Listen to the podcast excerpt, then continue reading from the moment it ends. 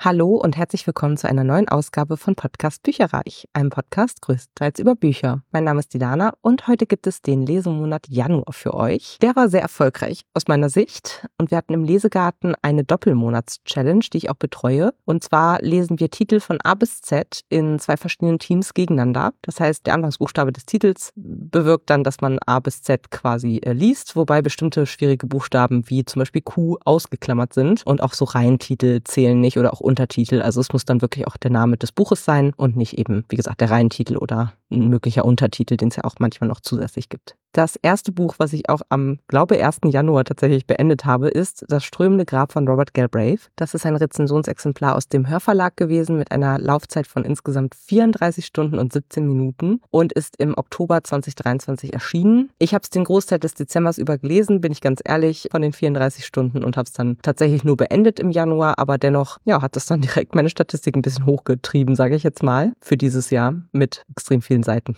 Gelesen wurde es von Dietmar Wunder, der hat bei Audible über 600 Ergebnisse und hat eine herrlich brummige, tiefe Stimme. Er liest auch mit unterschiedlichen Stimmfarben für Frauen und Männer und ja, manche Charaktere erkennt man allein an der individuellen Note der Interpretation. Also er macht das echt immer richtig super. Und es war eine Leserunde endlich mal wieder mit meiner besten Freundin Ramona. Sind wir gut ins Jahr gestartet sozusagen. Es kam mal wieder sehr gemächlich in die Gänge, aber es ist ein durchaus spannendes und auch sehr beklemmendes Thema.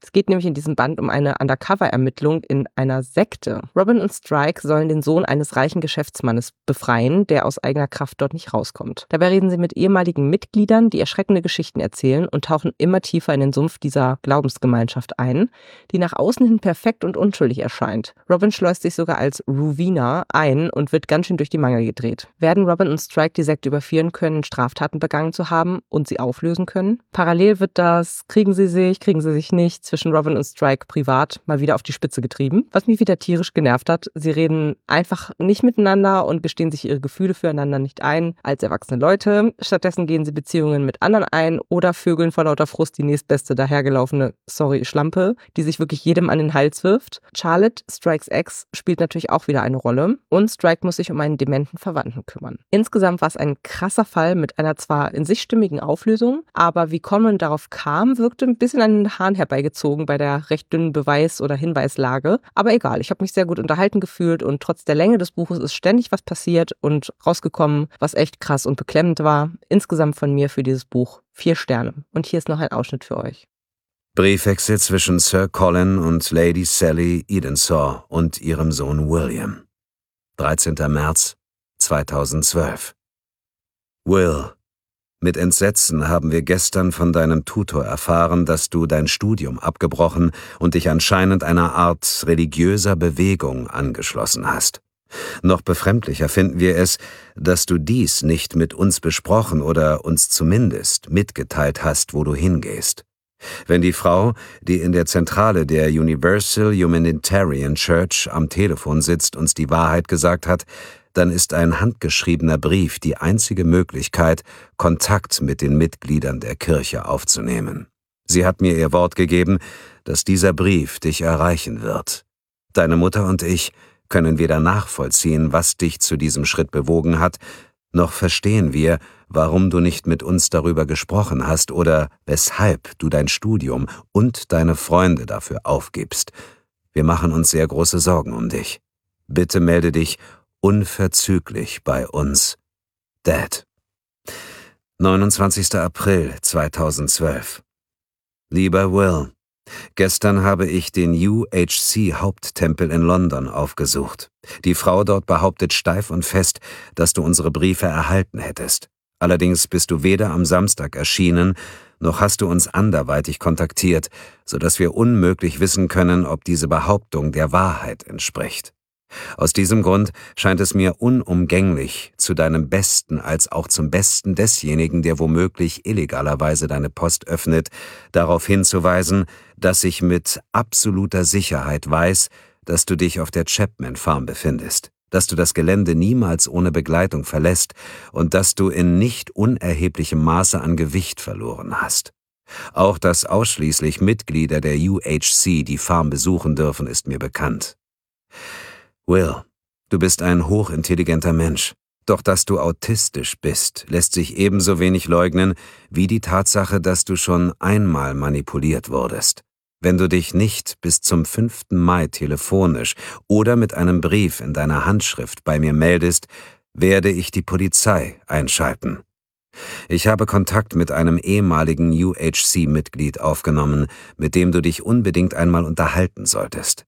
Wenn die UHC nichts zu verbergen hat und du dich freiwillig auf der Chapman Farm aufhältst, dann kann die Kirche auch nichts dagegen haben, dass du uns triffst oder mit besagter Person sprichst. Noch einmal. Wenn ich bis zum 5. Mai nichts von dir höre, werde ich die Polizei benachrichtigen. Dad.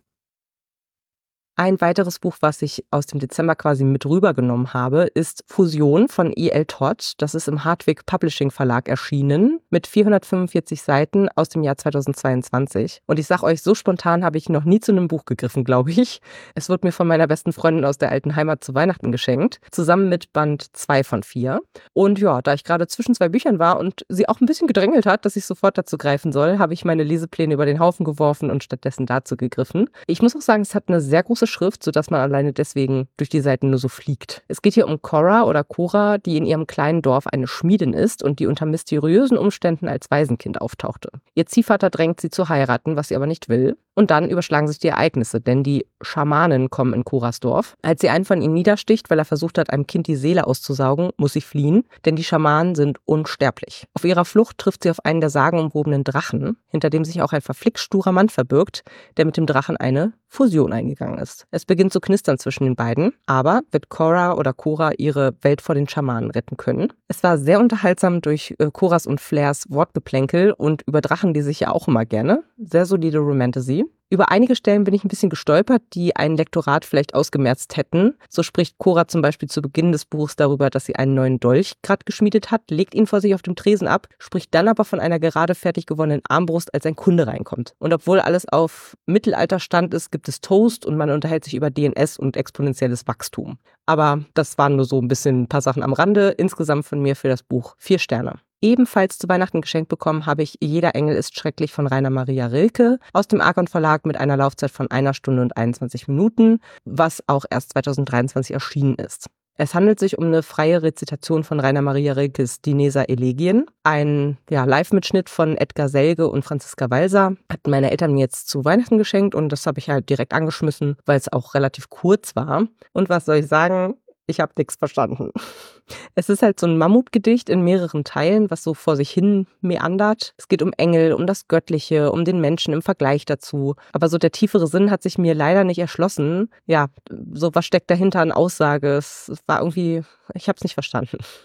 Also ich mag Rilke an sich wegen seiner sehr emotionalen, finde ich, Schreibweise sehr gerne. Aber hier habe ich einfach keinen Zugang gefunden und es war leider trotz der guten Interpretation zum einen Ohr rein und zum anderen Ohr raus, was ich sehr schade fand. Deswegen gibt es von mir für dieses Hörbuch nur zwei Sterne. Im Januar habe ich außerdem direkt zu Achtsam Morden durch bewusste Ernährung von Carsten Düss gegriffen. Das war ein Rezensionsexemplar aus dem Random House Audio Verlag mit einer Laufzeit von 8 Stunden 38 Minuten und einem Erscheinungsdatum tatsächlich im Januar 2024. Habe ich wieder in einer Leserunde mit Ramona gelesen und der Sprecher war wieder der Autor selbst. Das macht er wie immer super. Man merkt null, dass er kein ausgebildeter Schauspieler ist, der das Ganze interpretiert, sondern halt Autor. Im fünften Band um den Anwalt Björn Diemel geht es um bewusste Ernährung und das Abnehmen. Hierbei wird der ayurvedische Ansatz beleuchtet, inklusive Heilfasten und Darmspülung. Björn ist nämlich ganz schön um seine geerdete Mitte aus dem Leim gegangen. Kein Wunder bei so vielen Chicken McNuggets und Salzkaramelleis in der Nacht. Auslöser für das Umdenken ist eine beinahe Entführung von Björns Tochter Emily, die Björn durch seine schlechte Kondition nur knapp verhindern kann. Parallel steigt Björn aus Langeweile in die Marihuana-Produktion im städtischen Zoo ein. Nach einem Umbau des Tigerkäfigs sind die alten Maintenance-Räume frei und perfekt hierfür geeignet. Bio-Marihuana, regional und nachhaltig. Eine Marktlücke. Der Teil mit den Lehren der Ayurveda war interessant und komplettes Neuland für mich. Der Gauner-Teil, so nenne ich es jetzt mal, war amüsant, aber ziemlich vorhersehbar und recht kurz. Aber der Autor, weiß ich nicht, ob es der Autor ist, jedenfalls der Protagonist, lässt hier immer klarer seine Gesinnung raushängen und damit bin ich echt nicht einverstanden.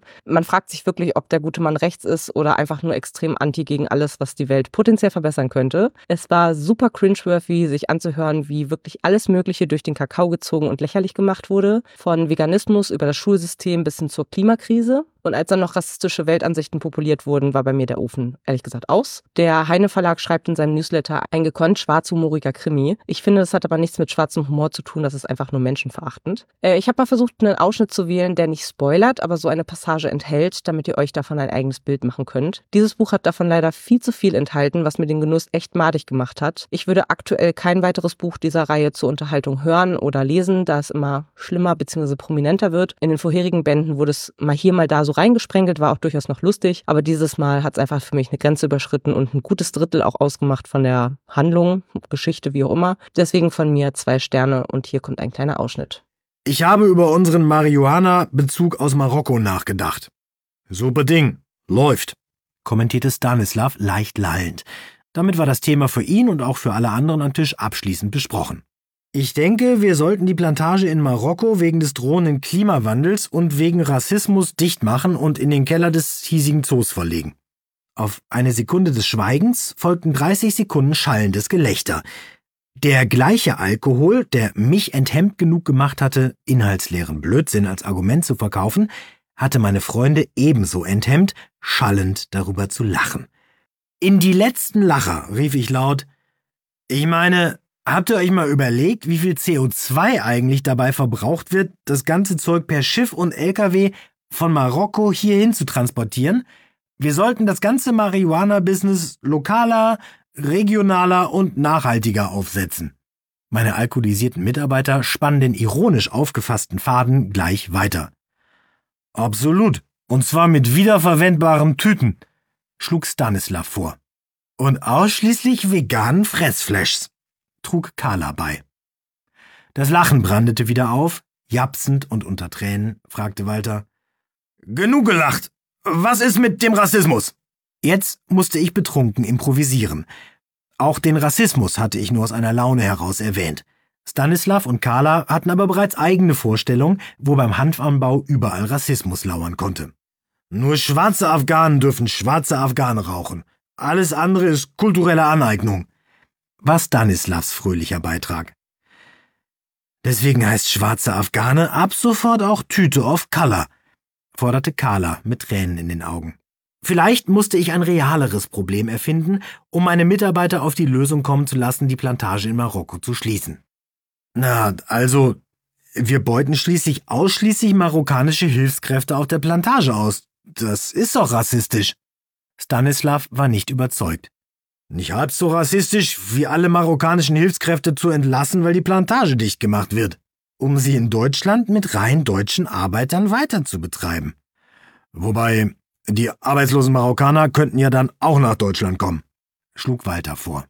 Um auf der gleichen Reise noch mehr CO2 zu verbrauchen als die eine Kiste Marihuana pro Monat, deren wegen wir die Plantage dicht machen? Was sollen die marokkanischen Hilfskräfte denn dann überhaupt hier in Deutschland? Hier sind sie als Ungelernte doch auch arbeitslos, wollte Carla wissen. Nein, hier sind sie Facharbeiter, erklärte Walter. Wofür? fragten Carla und Stanislav zeitgleich. Hast du nicht zugehört? Für die Marihuana-Plantage im Keller vom Zoo, gab Walter als Antwort. Wieder schallendes Gelächter.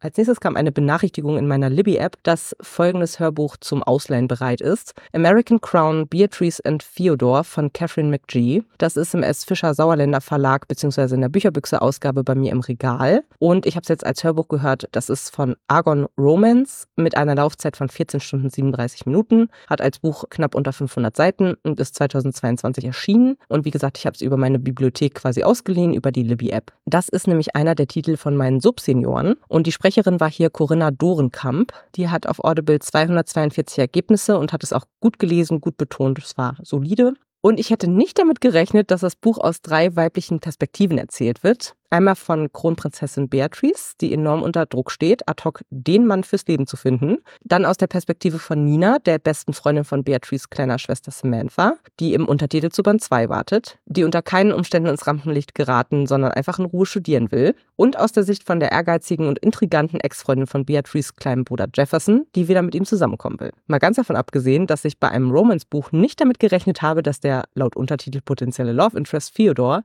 erstmal sehr spontan auf einem Ball mit Samantha statt mit Beatrice knutscht. Das Buch hat im besten Sinne einfach überhaupt nicht meine Erwartungen erfüllt, sondern ist rechts oder links abgebogen, wenn ich erwartet hätte, dass es nur geradeaus lief. Und das hat es auch so gut gemacht. Es ist eben kein 0815-Buch gewesen, sondern einfach anders. Die Charaktere haben mir alle auf ihre Weise gut gefallen und ich wollte unbedingt erfahren, wie es für sie alle ausging. So viele Intrigen, unausgesprochene, aber realistische Konflikte und ganz viel Leben am Hofe.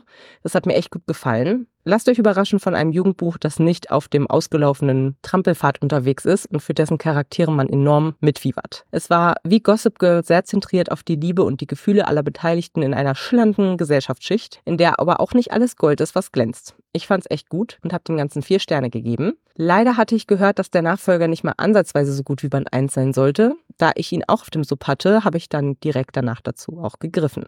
Deswegen ist das nächste Buch, was ich gelesen habe, American Crown, Samantha und Marshall, auch von Catherine McGee. Hatte ich, wie gesagt, auch als Bücherbüchse Ausgabe des S. Fischer Sauerländer Originals zu Hause im Regal mit 448 Seiten, auch 2022 erschienen. Ich habe es als Argon Romance Hörbuch gehört mit 12 Stunden 28 Minuten Laufzeit über die Bibliothek.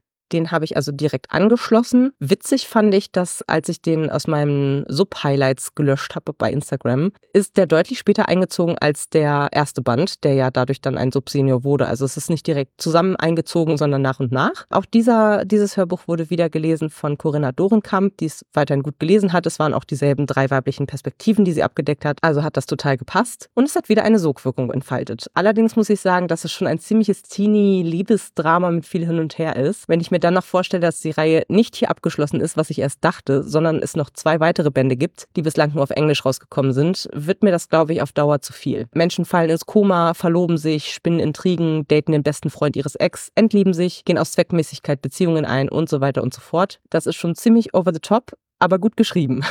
Band 1 hat mir besser gefallen, aber wahrscheinlich nur, weil alle Beziehungen und Liebesentwicklungen aus Band 1 hier mehr oder weniger rückgängig gemacht wurden. Von mir für dieses Buch drei Sterne. Im Januar habe ich nicht genug bekommen von Leserunden, deswegen habe ich zusammen mit Ramona gelesen Iron Flame von Rebecca Yaros. Das ist im DTV-Verlag erschienen. Ich hatte die Bücherbüchse-Ausgabe mit 955 Seiten aus dem Jahr 2023 und das ist einer der Titel der 12 für 2024, die ihr mir gewählt habt. Romantasy mit schlagfertigen Drachen. Wie sehr habe ich Band 1 geliebt. Es ist ganz knapp am besten Buch des Jahres vorbeigeschlittert und das nur, weil das Ende ziemlich ins Kitschige abrutschte. Leider hat Band 2 an der Stelle weitergemacht. Das ganze Buch war durchzogen von einem ähm, kriegen sie sich, kriegen sie sich nicht zwischen dem Protagonistenpaar, was aus meiner Sicht einfach unnötiges Drama war, weil komplett klar war, dass die beiden Hals über Kopf ineinander verliebt sind. Das Drama wurde also sehr künstlich dazugedichtet, hatte ich das Gefühl, um halt Spannung reinzukriegen. Es war aber wirklich lächerlich und mir einfach zu drüber. Der Sex, wenn sie sich dann aber mal verstanden haben, war natürlich atemberaubend und perfekt mit multiplen Orgasmen und ganz sicher überall nur nicht im Bett. Hinzu kam hier leider, dass das Ende des ersten Bandes ganz viele Fragen aufgeworfen hat, die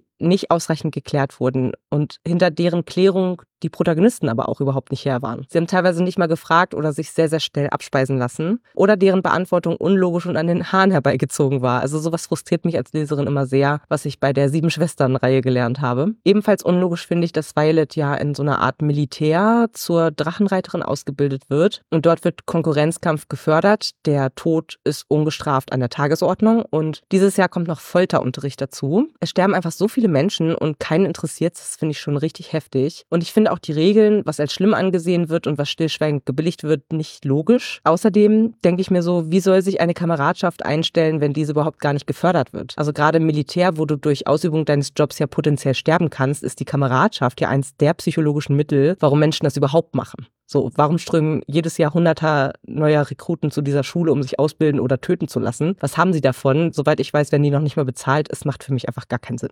Was ich noch Positives sagen kann, es war durchaus spannend, bis auf alles rund ums Hin und Her zwischen Violet und ihrem Love Interest. Und ich bin gut und schnell durch dieses recht lange Buch gekommen. Das Ende hat mich aber ziemlich kalt gelassen, während ich den Plot-Twist am Ende von Band 1 0 habe kommen sehen. Ich fand Iron Flame leider deutlich schwächer als Fourth Wing und hätte mich über eine straffer erzählte Geschichte mit weniger unnötigem Hin und Her und Drama sehr gefreut. Und vielleicht mit ein paar Antworten auf meine Fragen. Deswegen gibt's für Iron Flame von mir drei Sterne. Angeschlossen habe ich ein eher kürzeres Buch, nämlich Die theoretische Unwahrscheinlichkeit von Liebe von Ellie Hazelwood. Das habe ich als Bücherbüchse Sonderedition hier im Regal stehen. Wunderschöne Ausgabe mit 367 Seiten aus dem Jahr 2022. Und das ist auch eines der Titel von den 12 für 2024 tatsächlich. Und eine Leserunde gewesen mit Becker von Beckers Bibliotheka. Ich war mal wieder spät zur Party, aber es hat sich gelohnt, doch noch vorbeizuschauen. Ellie Hazelwoods Bücher spielen im MINT-Umfeld. Definition laut Wikipedia, zusammenfassende Bezeichnung von Unterrichts- und Studienfächern bzw. Berufen aus den Bereichen Mathematik, Informatik, Naturwissenschaft und Technik. Und hier geht es um Olive, die keine Familie mehr hat, aber der ihre beiden besten Freunde ihr alles bedeuten. So viel, dass sie den nächstbesten Typen küsst, damit ihre beste Freundin ohne schlechtes Gewissen ihr Ex-Date daten kann. Zufälligerweise hat sie sich Dr. Adam Carlson an den Hals geworfen, den schlimmsten Professor an der Stanford-Uni. Dass der nicht komplett ausrastet, liegt an einer Zwickmühle, in der er sich befindet. Die Uni bewilligt ihm einen Teil seiner Fördergelder nicht, da er zur Miete wohnt und ungebunden ist und die Befürchtung im Raum steht, dass er abgeworben wird. Olive und Adam gehen also eine Fake-Beziehung ein, aber es entwickelt sich mehr. Es war super unterhaltsam, eine klassische Rom-Com, die sogar teilweise sehr selbstreflektiert ihre Tropes betrachtete, zum Beispiel Fake Dating oder One Bed. Außerdem dabei Found Family und Grumpy Meets Sunshine, was ich liebe. Verfängliche Situation auf verfängliche Situation reiht sich hier aneinander. Olive wird unter anderem durch Sozialdruck gezwungen, Adam die nackten Schultern einzucremen oder sich in einer völlig überfüllten Vorlesung auf seinen Schoß zu setzen. Aber es gibt auch Tiefgang, wenn sich die Charaktere näher kennenlernen und von ihrer teilweise harten Vergangenheit erzählen. Besonders süß fand ich, dass Adam bei allen kalt und abweisend rüberkommt, aber bei Olive von Anfang an seine weiche Seite zeigt und sie immer super gut behandelt. Und da ich in einem Life Science Unternehmen arbeite, habe ich auch einige der Testverfahren wiedererkannt, wie Western Blotting oder PCR-Tests und hatte auch schon von KollegInnen gehört, wie es in wissenschaftlichen Laboren so zugeht, dass man zum Beispiel auf seine Pipette aufpassen muss, damit sie niemand klaut oder dass man sich anstellen muss, um zentrifugieren zu können. Das hat mir daher irgendwie auch ja richtig Spaß gemacht, da so eine Komponente aus meiner Arbeit irgendwie mit äh, drin zu finden. mir persönlich war das Ende ein wenig zu kitschig, weil auf einmal nicht nur Olive ihr Liebesglück gefunden hat, sondern auch ihre beste Freundin und ihr bester Freund mit dem besten Freund von Adam. Das war mir zu viel. Auch mit der Sexszene hatte ich so ein, zwei Probleme, aber im Großen und Ganzen hat es mir sehr gut gefallen. Von mir hierfür vier Sterne. Das nächste Hörbuch, was ich gehört habe, war Unter uns die Nacht aus der Wayfarer-Reihe von Becky Chambers. Das ist eigentlich ein Buch bei mir im Regal aus dem S. Fischer Tor Verlag beziehungsweise aus der Bücherbüchse mit 463 Seiten aus dem Jahr 2019, aber ich habe stattdessen über die Bibliothek digital ausgeliehen, nämlich vom Argon Verlag mit einer Laufzeit von 13 Stunden 59 Minuten aus dem Jahr 2022. Und es ist für mich ein Reihentitel, denn die Wayfarer-Reihe möchte ich gerne innerhalb des Jahres 2024 beenden. Ein Buch fehlt noch hiernach. Gelesen wurde das Ganze wieder von Martha Kindermann. Die ist so ein bisschen meine Stimme für diese Reihe geworden. Sie liest super und hat 97 äh, Ergebnisse auf Audible. In diesem Band dreht sich alles um die alte Exodus-Flotte und die Menschen, die heutzutage auf ihr leben. Die Exodus-Flotte war die erste Flotte, mit der die Menschen damals ihren sterbenden Planeten Erde verließen, um zu überleben. Alles ist auf Effizienz ausgerichtet, die Familien halten zusammen, jeder hat seine festgelegte Rolle und auf andere Weltraumbewohner wirken die Exodianer wie ein Relikt aus alter Zeit. Wir begleiten als Leser fünf Bewohner in ihrem Alltag und erfahren, was ihre Träume, Probleme und Gedanken sind. Außerdem lernen wir ganz viel über die Siedlerschiffe, auf denen sie immer noch leben, obwohl ihnen der ganze Weltraum offen steht. Die Charaktere sind gut miteinander verzahnt gewesen. Zum Beispiel geht es hier um die Schwester vom Piloten der Wayfarer aus Band 1, Tessa, die sich immer dann alleine um ihre zwei kleinen Kinder kümmern muss, wenn ihr Mann auf Geschäftsreise ist. Ein Ex-Praktikant von ihr, der Teenager Kip, fühlt sich gefangen, von seinen Eltern missverstanden und weiß nicht, was er mal als Beruf machen möchte. Auch Eas, die als eine Art Bestatterin den Toten eine neue Funktion als Dünger gibt, hadert mit ihrem festgefahrenen Leben. War das schon alles? Isabel ist am Ende ihres Lebens angekommen und liebt ihr Leben als Archivarin der Exodus-Flotte sehr und ihre Frau auch. Doch wie reagiert sie auf Veränderungen? Und Sawyer ist auf der Suche nach einem neuen Lebensmittelpunkt von seinem Planeten zu Besuch auf dem Siedlerschiff Asteria, kann sich jedoch nicht richtig in die bestehende Gesellschaft einfügen. Die ganze Reihe ist cozy Sci-Fi, macht Spaß, aber eine Handlung sollte man hier im Zweifelsfall nicht suchen. Es geht viel um die Charaktere und deren Entwicklung. Ich habe es sehr genossen, einen Einblick in die Geflogenheiten und den Alltag in der Exodus-Flotte zu bekommen. Und das Buch hat mich wieder echt gut unterhalten. Besonders unterhaltsam war hier der Besuch und kulturelle Austausch von Isabel als Archivarin mit einer ja, quallenartigen Dame aus einer anderen Spezies. Sie unterhalten sich über die Geflogenheit der Menschen, der Gesellschaft auf der Exodus-Flotte und über anatomische Kuriositäten der beiden Spezies. Ist es nicht merkwürdig, dass Menschen bei der Geburt ein ganzes Organ ausscheiden? Und wie atmet die Qualle eigentlich über ihre Haut? Das war richtig cool zu sehen und kriegt von mir insgesamt vier Sterne. Das letzte Hörbuch des Lesemonats Januar war Book Lovers, Die Liebe steckt zwischen den Zeilen von Emily Henry. Das ist ein Rezensionsexemplar aus dem Argon Verlag gewesen mit einer Laufzeit von 13 Stunden und 19 Minuten und ist frisch im Dezember 2023 erschienen. Außerdem war es auch einer der Titel aus meiner 12 für 2024 Liste und wurde gelesen von Christiane Marx. Die hat 258 Ergebnisse auf Audible und ich liebe sie sehr für Jugendbücher, aber auch hier hat sie mir sehr gut gefallen. Literaturagentin Nora steckt fest. Ihr Leben besteht nur aus Arbeiten und Routine, sie ist sehr verkopft und ziemlich alleine. Ihr einziger Lichtblick ist ihre Schwester Libby, mit der sie durch den frühen Tod ihrer Mutter eine ganz enge Bindung hat.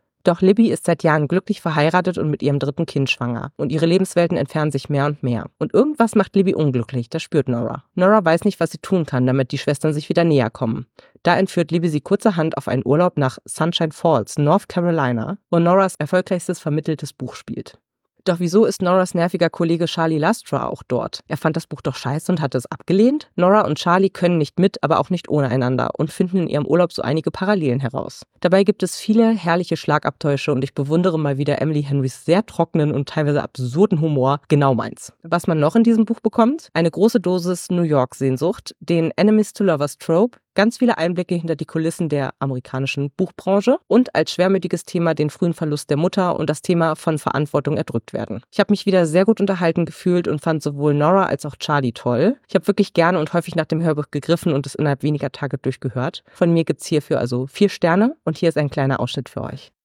Charlie, wie wäre ein Erotikroman mit Bigfoot als Protagonist? Ich habe da ein Beispiel im Stapel initiativ eingesandter Manuskripte. Wäre das was für Sie? Nora. Sobald ich auf Senden drücke, komme ich wieder zur Vernunft. Warum um alles in der Welt habe ich ausgerechnet das geschrieben? Vielleicht ist mein Hirn nach der Dewey-Dezimalklassifikation für Bibliotheken geordnet. Aber im Moment scheint es mir, als stünden alle Regale in Flammen. Scham rauscht bei dem Gedanken von Charlie durch meine Adern, wie er diese E-Mail öffnet und sofort die professionelle Oberhand hat. Der Mann holt sein Handy erneut hervor. Der Teenager vor ihm hat gerade bezahlt. Die Barista fordert, vielleicht Charlie mit einem aufmunternden Lächeln aufzubestellen. Aber er murmelt nur etwas und tritt aus der Schlange heraus. Jetzt ist er mir halb zugewandt. Er schüttelt einmal den Kopf, sein Mundwinkel verzieht sich. Er muss es sein. Ich bin mir sicher. Aber wenn ich jetzt zur Tür renne, ziehe ich nur seine Aufmerksamkeit auf mich. Was macht er hier bloß? In Anbetracht der Tatsache, wie kurz meine Mail war, mal ganz abgesehen von ihrer Dämlichkeit, braucht er ganz schön lange, um zu antworten. Natürlich könnte er auch alle möglichen anderen E-Mails lesen. Abgesehen von meiner. Ich lasse mein Handy beinahe fallen. So hektisch versuche ich die nächste Nachricht zu öffnen. Noch keine feste Meinung dazu, aber extreme Neugier. Schicken Sie mir das gern. Es wäre unethisch, das Manuskript außerhalb der Agentur zu verbreiten. Aber der Autor hat einen Link zu seiner Website beigefügt, über die er eine Handvoll selbst veröffentlichte Romane verkauft. Ich kopiere den Link und schicke ihn ohne weiteren Kommentar an Charlie. Ich schaue mich um und sehe, wie er finster auf sein Handy schaut. Eine Antwort trudelt ein. Das kostet 99 Cent. Ich antworte, ja, oder? So ein Schnäppchen. Wenn meine Professionalität eine Gelnagelmaniküre ist, dann ist Charlie Lastra Industrieaceton, das alles sofort wegätzt. Ich suche seinen Namen auf PayPal und schicke ihm 99 Cent. Eine Sekunde später kommt noch eine E-Mail. Er hat mir einen Dollar zurückgeschickt, mit der Bemerkung, ich bin ein erwachsener Mann, Laura. Ich kann mir meine eigenen erotischen Bigfoot-Romane kaufen. Vielen Dank auch. Damit habe ich acht verschiedene Buchstaben erlesen, wobei zwei der Buchstaben doppelt erlesen wurden für die Monats-Challenge. Insgesamt waren das 4938 Seiten oder Minuten im ersten Monat des Lesejahrs, was phänomenal ist und auch daran liegt, dass, wie gesagt, zwei Bücher im Dezember bereits angefangen wurden. Insgesamt habe ich zehn Bücher beendet im Januar, drei Bücher und sieben Hörbücher. Und bei meinen Lesevorhaben bin ich super stolz, wie gut ich hier vorangeschritten bin, schon im ersten Monat des Jahres. Ich habe drei Titel aus der 12 für 2024 Liste gelesen, nämlich Iron Flame, die theoretische Unwahrscheinlichkeit von Liebe und Book Lovers. Dann habe ich eine Reihe weitergelesen, nämlich die Wayfarer-Reihe. Und ich habe einen Subsenior vom Stapel erlöst, und zwar American Crown, Beatrice und Theodore, wobei ich da sogar schon den Nachfolger quasi auch mit erlöst habe. Auch wenn es noch zwei andere Bücher gibt in der Reihe, die noch nicht übersetzt sind, werte ich das schon mal als kleinen Erfolg. Meine aktuelle Subhöhe beträgt bei den Büchern immer noch 158 ungelesene. Das ist plus minus null. Es sind nämlich insgesamt sechs abgebaut worden, aber auch sechs eingezogen. Bei denen, die abgebaut sind, habe ich drei wirklich haptisch gelesen und drei als Hörbuch erlöst, nämlich die American Crown Bände und Unter uns die Nacht. Und die sechs, die eingezogen sind, waren einmal ein Rezi-Exemplar namens Dead Silence von S.A. Barnes, dann vier Vorbestellungen von der Bücherbüchse. The Darkest Gold 4, Die Kämpferin von Raven Kennedy. Once Upon a Broken Heart von Stephanie Garber, Stalking Jack the Ripper von Carrie Maniscalco und Nightbane von Alex Esther. Und dann habe ich noch spontan einen vierten Teil einer Reihe bestellt, den ich noch nicht mal begonnen habe oder die ich noch nicht mal begonnen habe. Und zwar Waters War von Alice Cover. Bei den Hörbüchern habe ich jetzt 73 ungehörte Hörbücher. Das ist insgesamt eins abgebaut. Ich habe nämlich sieben gehört und sechs hinzubekommen. Bei den sechs, die hinzugekommen sind, handelte es sich um drei Rezensionsexemplare, nämlich Achtsam Morden durch bewusste Ernährung von Carsten Düss. Du hast mich voll erwischt von Annabelle und Secretly Yours von Tessa Bailey. Und ich habe drei aus der Bücherei digital temporär ausgeliehen. American Crown, Beatrice und Theodore sowie Samantha und Marshall von Catherine McGee oder McGee und unter uns die Nacht von Becky Chambers. Und bei den E-Books sind wir pari geblieben, 97 ungelesene plus minus null. Insgesamt habe ich also 328 ungelesene Bücher, Hörbücher, E-Books und das ist minus ein Titel im Vergleich zum Vormonat, nämlich das eine Hörbuch. Ich fand, das war ein richtig toller erster Monat des Lesejahrs mit Höhen und Tiefen, sicherlich, aber mit etlichen gelesenen Büchern und auch mit, ja, ein, zwei Lesevorhaben, die ich jetzt hier schon mit abhaken konnte, bin ich sehr stolz auf mich. Also war echt ein schöner Start ins Lesejahr. Und ich hoffe, das war es auch bei euch und wünsche euch jetzt einen tollen Lesemonat Februar und mir natürlich auch. Und dann hören wir uns beim nächsten Mal. Ciao! Informationen zu allen Büchern, über die ich heute gesprochen habe, findet ihr auf meiner Website www.bücherreich.net mit UE. Ihr könnt dort oder auf Facebook unter www.facebook.de slash podcastbuicherreich in einem Wort durch mit mir in Kontakt treten. Meine E-Mail-Adresse lautet buicherreich at gmail.com. Wenn ihr diesen Podcast über iTunes abonniert habt, würde ich mich riesig freuen, wenn ihr mir eine 5-Sterne-Bewertung hinterlasst. Dies ist ein privater Buch-Podcast, in dem ich nur meine eigene private Meinung wiedergebe. Wenn mir ein Buch oder Hörbuch kostenlos zur Verfügung gestellt wird, kennzeichne ich es entsprechend auf meiner Website.